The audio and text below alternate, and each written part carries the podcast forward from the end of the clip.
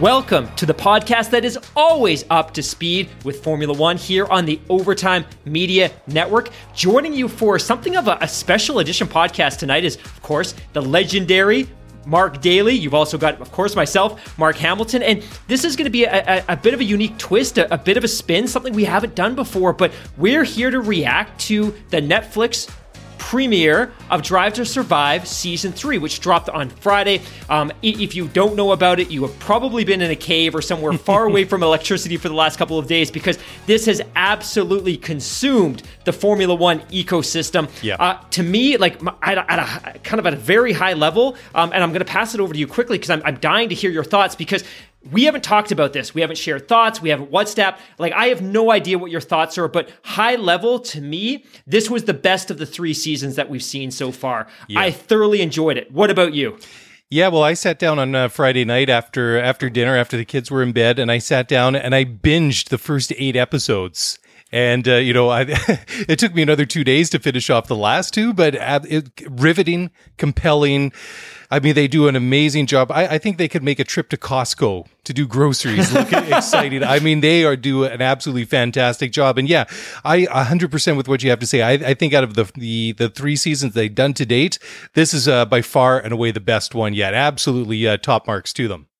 And I think one of the things that made this one a little bit more compelling, or it was easier to get into it, is unlike season one or season two, where they really had to set up and kind of lay the groundwork for what Formula One is and who the teams are and how mm-hmm. the sport works. This one, they jumped right in. They jumped right into Barcelona and winter testing, and it was away. So it was really easy to get traction very, very, very quickly. I think one of the things early on that I really enjoyed as well is, and it was a bit of a setup. There's that scene where Zak Brown's walking around the McLaren headquarters and he just happens to get a phone call from Chase Carey, and he's like, "Oh, so we're gonna have a season, and we're gonna be in the Middle East, uh huh? Sounds good." And then you're off to the first race. Like I thought that was a little bit cheesy, but I, I was glad that they didn't spend too much time kind of kind of zeroed in on the kind of the two or three month break between where the season was suspended in Australia and where they picked yeah. it up. You know, we went to Australia, we kind of recapped what happened there, and then it was straight to Austria. And I was very, very happy they didn't spend a lot of time dwelling on that. We've lived through it. I don't think we needed to revisit that in too much detail, but I loved how quickly they got on with the season. Yeah, you know, any time spent uh, not dwelling on what happened, uh, you know, a year ago and any sort of the the ongoing, you know, day to day life in a pandemic, you know, I'm absolutely fine with that.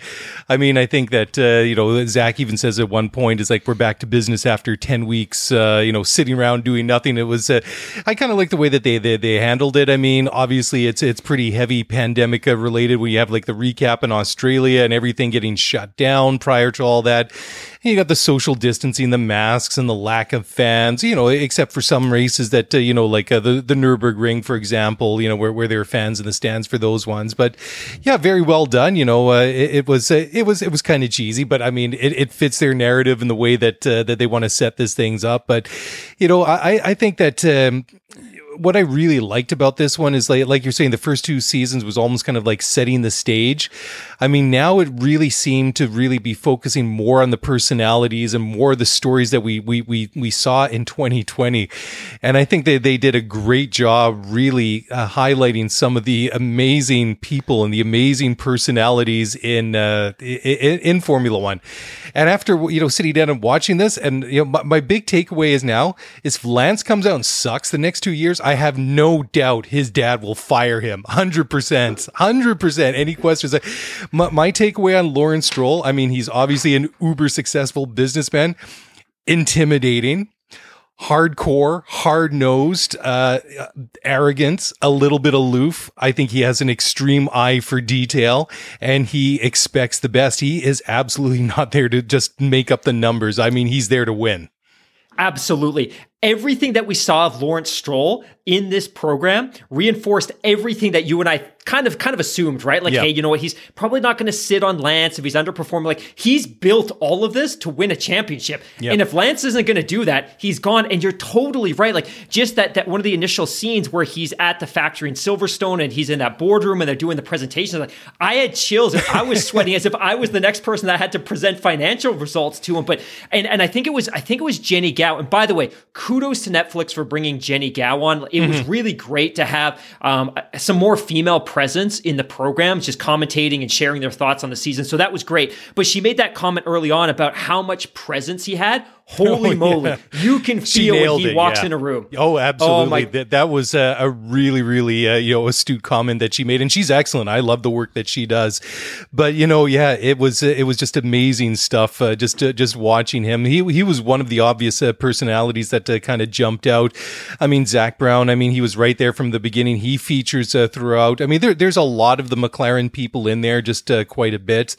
You know, and, and oh, just going back to to, to Racing Point though, I, I just the, the the the contrast between Stroll Senior and Stroll Junior. I mean, Lance yeah. is a very relatable guy. I mean, he seems like I mean, apart from his job, of course. I mean, he seems like a pretty normal twenty something year old yeah. kid, right? And uh, you know, I mean, he he, he seems like a little bit kind of goofy. I mean, he seems you know like I mean, he's focused on uh, you know his job as a racing driver. But you know, I had the feeling is that. Uh, I think Lawrence Stroll was probably always that way. I, I bet you that yeah. growing up, he was probably the serious one, the focused one, and I mean that that's where he's gotten to where he is in life and he, what he's achieved, right? And uh, you know, I thought it was kind of funny at, at one point. Uh, you know, what I think the first interview that they have with Lance in that first episode is like, uh, "Well, what's the relationship that you have with my your father?" well, let's just say we we go way back. you know, yeah. it's kind of funny. I was just like, I don't think his dad would kind of like framed it the same way, but very very interesting. You know, very very cool stuff. I thought it was really funny, and I, I, I, recall that exact comment. I thought it was interesting as well, and, and, they kind of, kind of, and I don't want to spend too much time on Racing Point because there's so much to unpack. But I like the fact that they drew that contrast between Lawrence and Lance, and there's even that scene, and I think it was at one of the Silverstone race weekends where you see Lance walking and it's hot, and he's curses, and he's like, "I wish I was surfing," or "I wish we were surfing." But you know, like he, he's got interests beyond the sport, and hmm. obviously mm. his dad is a laser focused businessman. I think the one other comment I would just have on Racing Point was I thought Otmar's comment.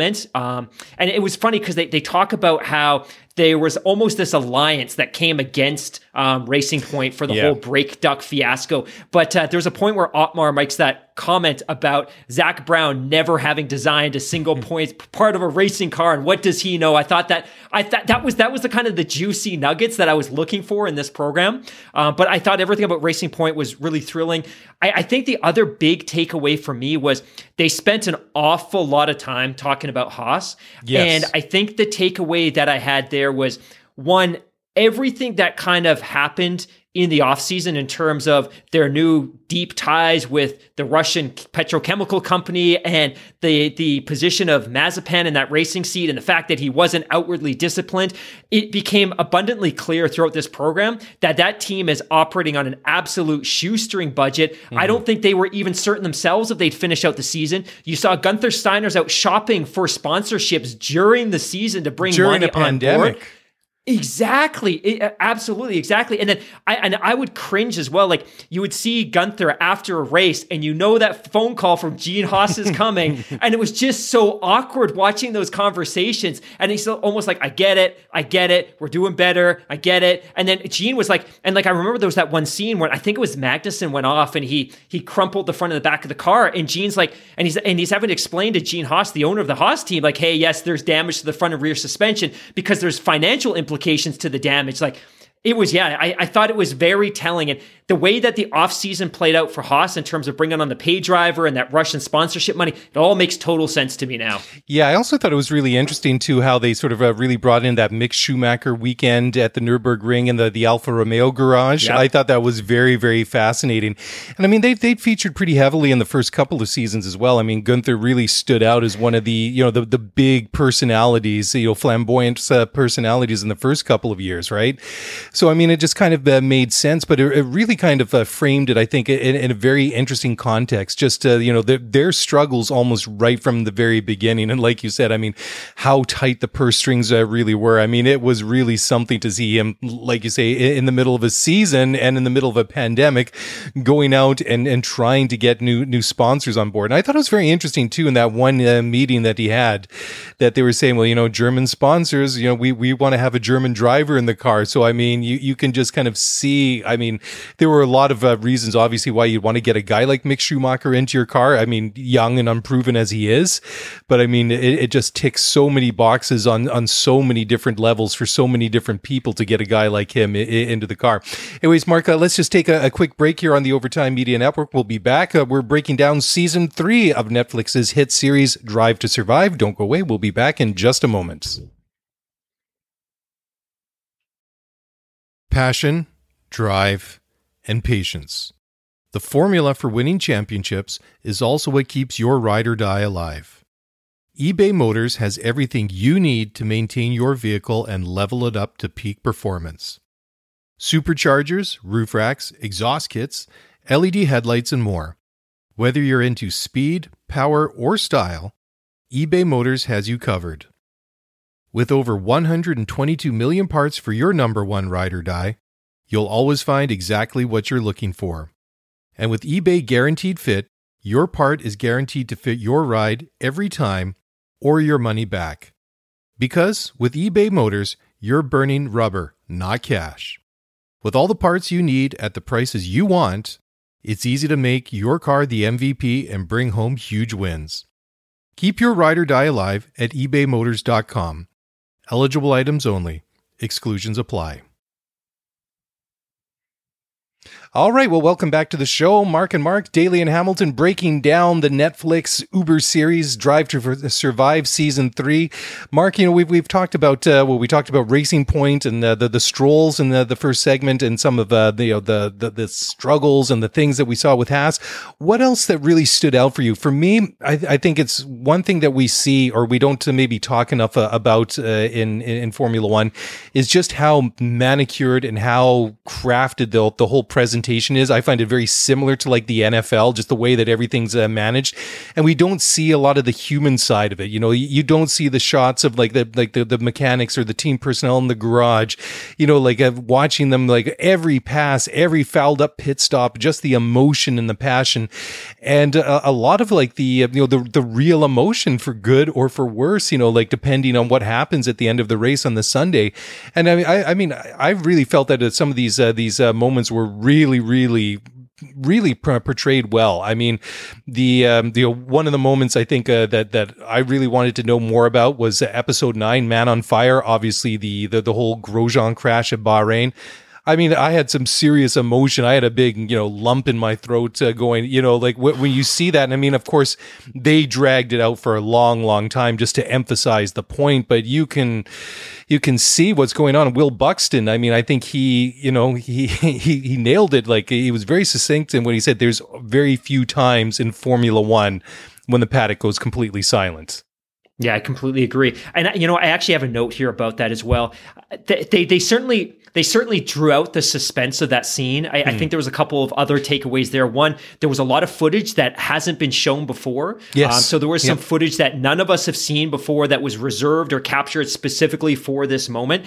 The, the one thought that I had watching that is there's a lot of folks that were probably watching this show over the weekend that weren't aware that that happened that didn't know it, like for you and me, like we know what the outcome was. So even for us, it was still very suspenseful and there was a lot of tension. But for people that maybe didn't know, like maybe they dragged it out a little bit too long. Do you know what I mean? Yeah. Um, I, I thought that was interesting, but I, I absolutely agree. And I, I do love, and you're right, like the broadcast package that we see every Sunday is highly sanitized. We don't we don't see the emotion in the pit, we don't see the emotion in the garage, we don't see the emotion at the the control booth. And I love the fact that and I think there was the scene again, I think it was probably the the Magnussen crash where you can see how angry the, the, the, the, mechanics are in that pit. They're swearing, cursing. They're angry at the driver. They're angry at their own performance. Like it's very unsanitized. And yeah, I, I really I enjoyed it. that. I love it. Yeah. And the other thing too, and this was a big takeaway for me too, is how how attached the handlers are to the drivers and correcting everything they say. There was that scene where one of, uh, I think one of the publicists was correcting Vettel because he'd made a kind of, he'd make this offhanded joke about how bad their performance was. And the handler's like, no, you can't joke. We don't get to joke based on our performance. And he basically like, our performance is a joke, so why not? But I thought it was interesting how, how closely the drivers are followed by their handlers around the pits. And every time they do an interview, they're sitting three feet away from them. And With the yeah, microphone was, with the like with their iPhone or whatever, just recording the conversation, right? Exactly, exactly. Yeah. yeah. What for you? What were some of the big misses? Like, what were some of the things that you were expecting to see that they didn't capture? Knowing that in ten episodes they were never going to be able to capture the entire season, but if there was a couple of big absences, what do you think those were? Well, I think it's kind of interesting too. I think it just uh, goes to demonstrate, uh, you know, trying to film a, uh, a, series like this during the pandemic. Because I mean, there was there were some tracks that were featured quite a bit. Austria was uh, what was one, the Middle East uh, races uh, were another. But I mean, we didn't see really anything from some of the European races except for stock footage from like Imola, from Portimao, yeah. Mugello. There was absolutely nothing from from Mugello at all. You know, Silverstone. You know that that made sense. I mean, we had a couple of races there, so th- those were things I thought were kind of interesting. But I guess, you know, maybe what with travel restrictions and quarantine, that maybe they really had to pick and Good choose point. the dates that uh, and the events that they were going to film at. And I think the one team that was very conspicuous in their absence was Williams. I mean, there was only just a couple of shots here and there. I mean, uh, you know, so uh, especially I think it was with the, uh, you know, the whole pink Mercedes uh, fiasco. I mean, there was, I think there was a couple of like uh, just the little clips featuring Claire Williams here and there. And then also when they, when they kind of uh, disappeared after their last race at Monza, you know, I think that was, you know, that, that was another. But I think those were some of the, the, the really sort of ones that really uh, jump out. I think they captured a lot of the, you know, the, the lot of the stories that we saw during the year. You know, I, I think that uh, it was interesting that they focused uh, like on the like the the, the, the McLaren dynamic uh, between uh, you know uh, Sainz and Norris. I mean, Ricciardo, of course, we know what a great personality he is. I thought it was interesting to to frame his story in there as well, and especially, you know, the, I think it was really interesting too to get like a lot of those sort of really personal interviews with the Cyril Abiteboul and just how torn up he he was like totally. personally that I mean you know he says that you know that uh, you know it really hit him personally like Daniel's uh, decision to move on to go to McLaren and how deeply that uh, that that affected him. You know I, I, think it was also really cool to see um, you know like a lot of the behind scenes stuff with uh, with Carlos Sainz and his family especially. You know I think it was kind of cool to see the old man who was also a very successful ra- uh, rally driver in his time and uh, you know, Carlos Sainz, you know, he's he's quiet, he's reserved. You know, he, he's um, you know, he just goes about his uh, his business, but he's kind of got um, you know. I, kind of feel like a renewed kind of um, you know sense, not an obligation, but just sort of that he, I find he's a real underdog, and I, I, sort of really get a real sort of sense of the, you know, the uh, the ginormous, you know, the enormity of the the situation that he is in uh, Ferrari. I think those are some of the, the the, the more interesting ones. I mean, there's tons of great uh, things to, to, you know to, to talk about. I mean, there was the one whole uh, episode we need to talk about Ferrari, which you know we've we've talked about for months and months and months on this show, but I, I think uh, they did a really good job, you know, kind of like highlighting some of like the woes that they had and just like how disastrous that uh, that weekend at Monza was last week or last year. Pardon me.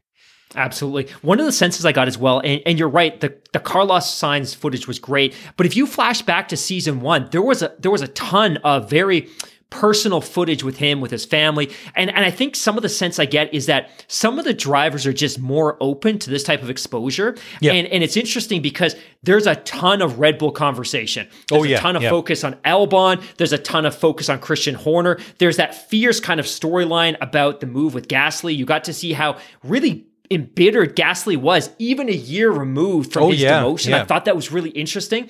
But there's no Max, no Max Verstappen at all. And you would think he'd be a really compelling kind of person to inject into the storyline. But from everything I read, because I actually went looking, this was a conscious decision that he and his family made that they don't want to be a part of this, that they've been very critical of it. And as a result, he was effectively excised from it. But you're right, the, the Williams absence was was notable. The the almost complete absence of the George Russell story in yep. that second weekend at yep. Bahrain, I thought was was a little bit interesting. I would love to have seen a little bit more in Turkey, but I think to your point, for cost reason, maybe they just didn't have the crew there that weekend. You know, we saw little snippet of stock footage of of Lance um, taking qualifying, but but that was about it. I think those were some of the big kind of misses for me. But I think they did so much right, and again, they had eight hours, ten episodes to put this together, and so much happened last year in that compressed 17 race calendar that they they weren't going to make everybody happy. But I left very very very satisfied, and I left and I loved it to your point as well.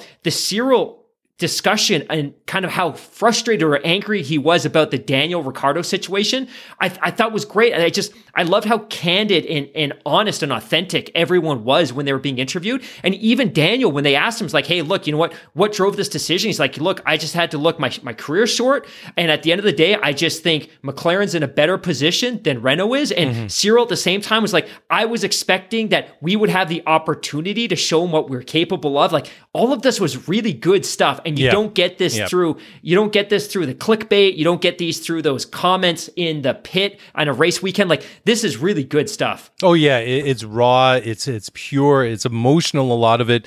And it just it, it feels very real you know? It, it, it is completely you know, it, it, it's it's the real deal, and I think that's what really resonates uh, with, with people. I mean, when you see some of these stories like Gasly winning at Monza, Sergio Perez yeah. winning at uh, Bahrain without even knowing whether or not he's got to drive in Formula One for this year, I mean, those are some great stories, and you know, you just can't help you know wanting to root for these guys.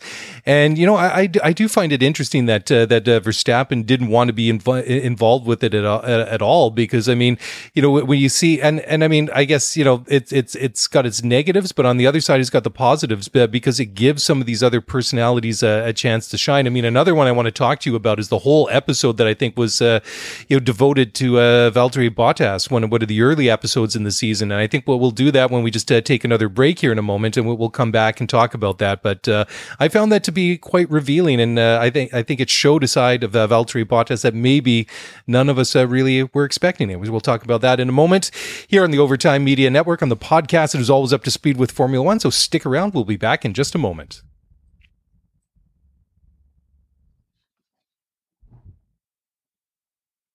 All right. Well, welcome back to the show. We're just uh, wrapping up uh, our uh, our verdict, our ranking, uh, if you want to call it that, of season three of Drive to Survive on Netflix. So we spent all weekend doing this, and I know most of you probably did the same thing. Uh, you know, and and especially with uh, you know the fact that life is still obviously not not back to normal. This is the ideal way to spend the you know spend a weekend, especially one week out from the start of the 2021 Formula One World Championship, and it was certainly was really really you know time well spent spent. Let's put it that way. But I wanted to talk now uh, about uh, Valtteri Bottas. Uh, he, he was featured heavily in episode three called Nobody's uh, Fool. And the description says here determined to emerge from Lewis Hamilton's shadow, Mercedes drive, driver Valtteri Bottas seizes his chance at the Russian Grand Prix.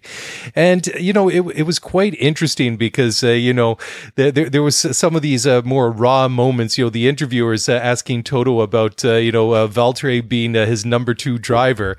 And, you know, this, this being a sort of rated E for everyone. Let's just say that Toto answered that question with an, like like enough uh, f bombs to try and like uh, drown it out. And he says, "I'm just going to say this so you know nobody can hear your question." and I think the response from the interviewer was, "Well, I think some of them heard part of it anyways." But uh, you know, it was funny. And I think there's uh, the, the other thing is too. I mean, like like Toto. I mean, he's uh, obviously a very very successful team principal. I mean, does a great job at Mercedes.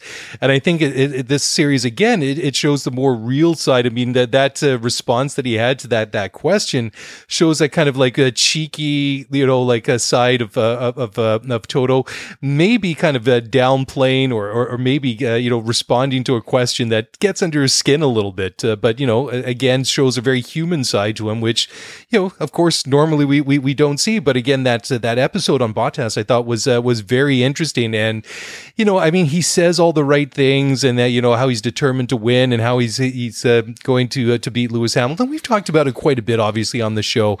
And I mean, just, uh, you know, how difficult a task that is. But I thought it was very interesting. You know, that question that was left after the Russian Grand Prix was did he intentionally finish third in qualifying? Because he knowing that third is the, you know, you, either want to start on pole or in third just because you get that toe going down that very long, bendy, uh, you know, straightaway into that first uh, real corner, that, uh, that, that 90 degree right hander. And I think that, uh, it was very interesting the way that uh, that that Bottas, you know, he's not really a very you know flamboyant, outgoing uh, personality. I guess you know he's very very Finnish in that regard. But uh, you know, I think it was very interesting. He's got a bit of a smirk on his face. Was it, did I do that on purpose or not, uh, just to kind of screw up Lewis? And he says, kind of, well, maybe that's just something for me to know. I thought that was a really really cool moment.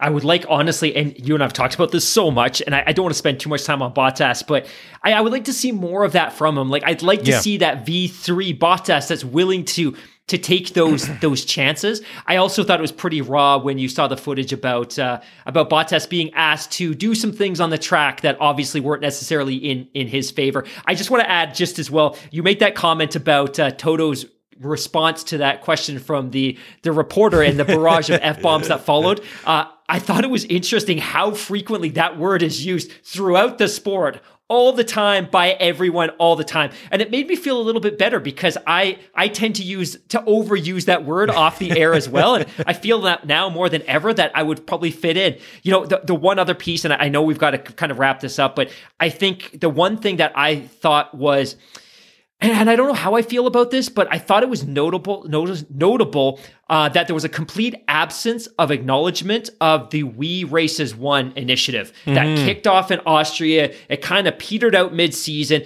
They didn't address it. They didn't talk about it, and then right at the end, at the very tail end of episode 10 they've got lewis and he he's asked some questions and he gets to speak a little bit about what it's like being the only black driver in the sports and the burden that he carries as a result. But I almost thought that was a, a, bit of a disservice both to Lewis and to the topic as a whole, that there wasn't more of a, a central focus on it. Because if you remember back to Australia or Austria at the beginning of last season, there was drivers that obviously didn't want to participate or weren't as enthused. And, you know, I remember those comments from Charles Leclerc and some of the other drivers that, hey, you know, if we take too strong a stand, we risk offending other people. And I, I, th- I, think there could have been more that would have been unpacked there. And it was almost worse that they kind of did it a disservice and jammed it into the last couple of minutes of episode 10 as opposed to not even addressing it. But I, I thought that that, I think I felt like Netflix owed the sports and owed that topic a, a little bit more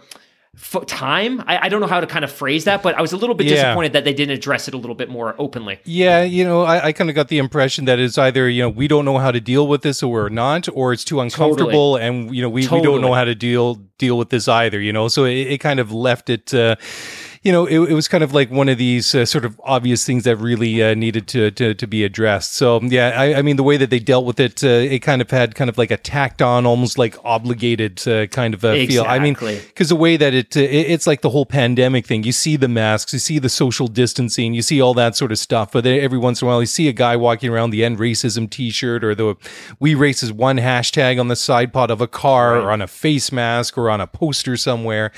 So I mean, that was uh, you know one of those things that uh, you know probably should have been uh, addressed. I mean, but uh, again, yeah, that was just uh, a, a, bit of an odd odd way the way that they uh, decided to handle it. But kind of going back to what you were just saying about like the abundance of f f bombs in the show, I think now, especially for the newcomers, we we all know what the F and F one stands for, and perhaps it's non formula. But anyways, bad jokes aside, I mean, I, I think that is one of the cool things because you know that not uh, not necessarily all the the, uh, the, the profanity, but how sanitized like the radio clips that we get like during the race right. broadcast are. And uh, I know they kind of floated it around last year. You know, like uh, you know, I I can't remember if it was in a fan survey or something like that just uh, you know uh, about the possibility of uh, having full like unfettered access to race radio i'd be like oh yeah well bring it on you know like uh, yeah. you know I, am I'm, I'm you know i'm an adult you know I, I can handle the bad language you know i suppose that there would be a, a reason to cut the radio in certain circumstances obviously like the grosjean crash that would be one but uh, un- under normal circumstances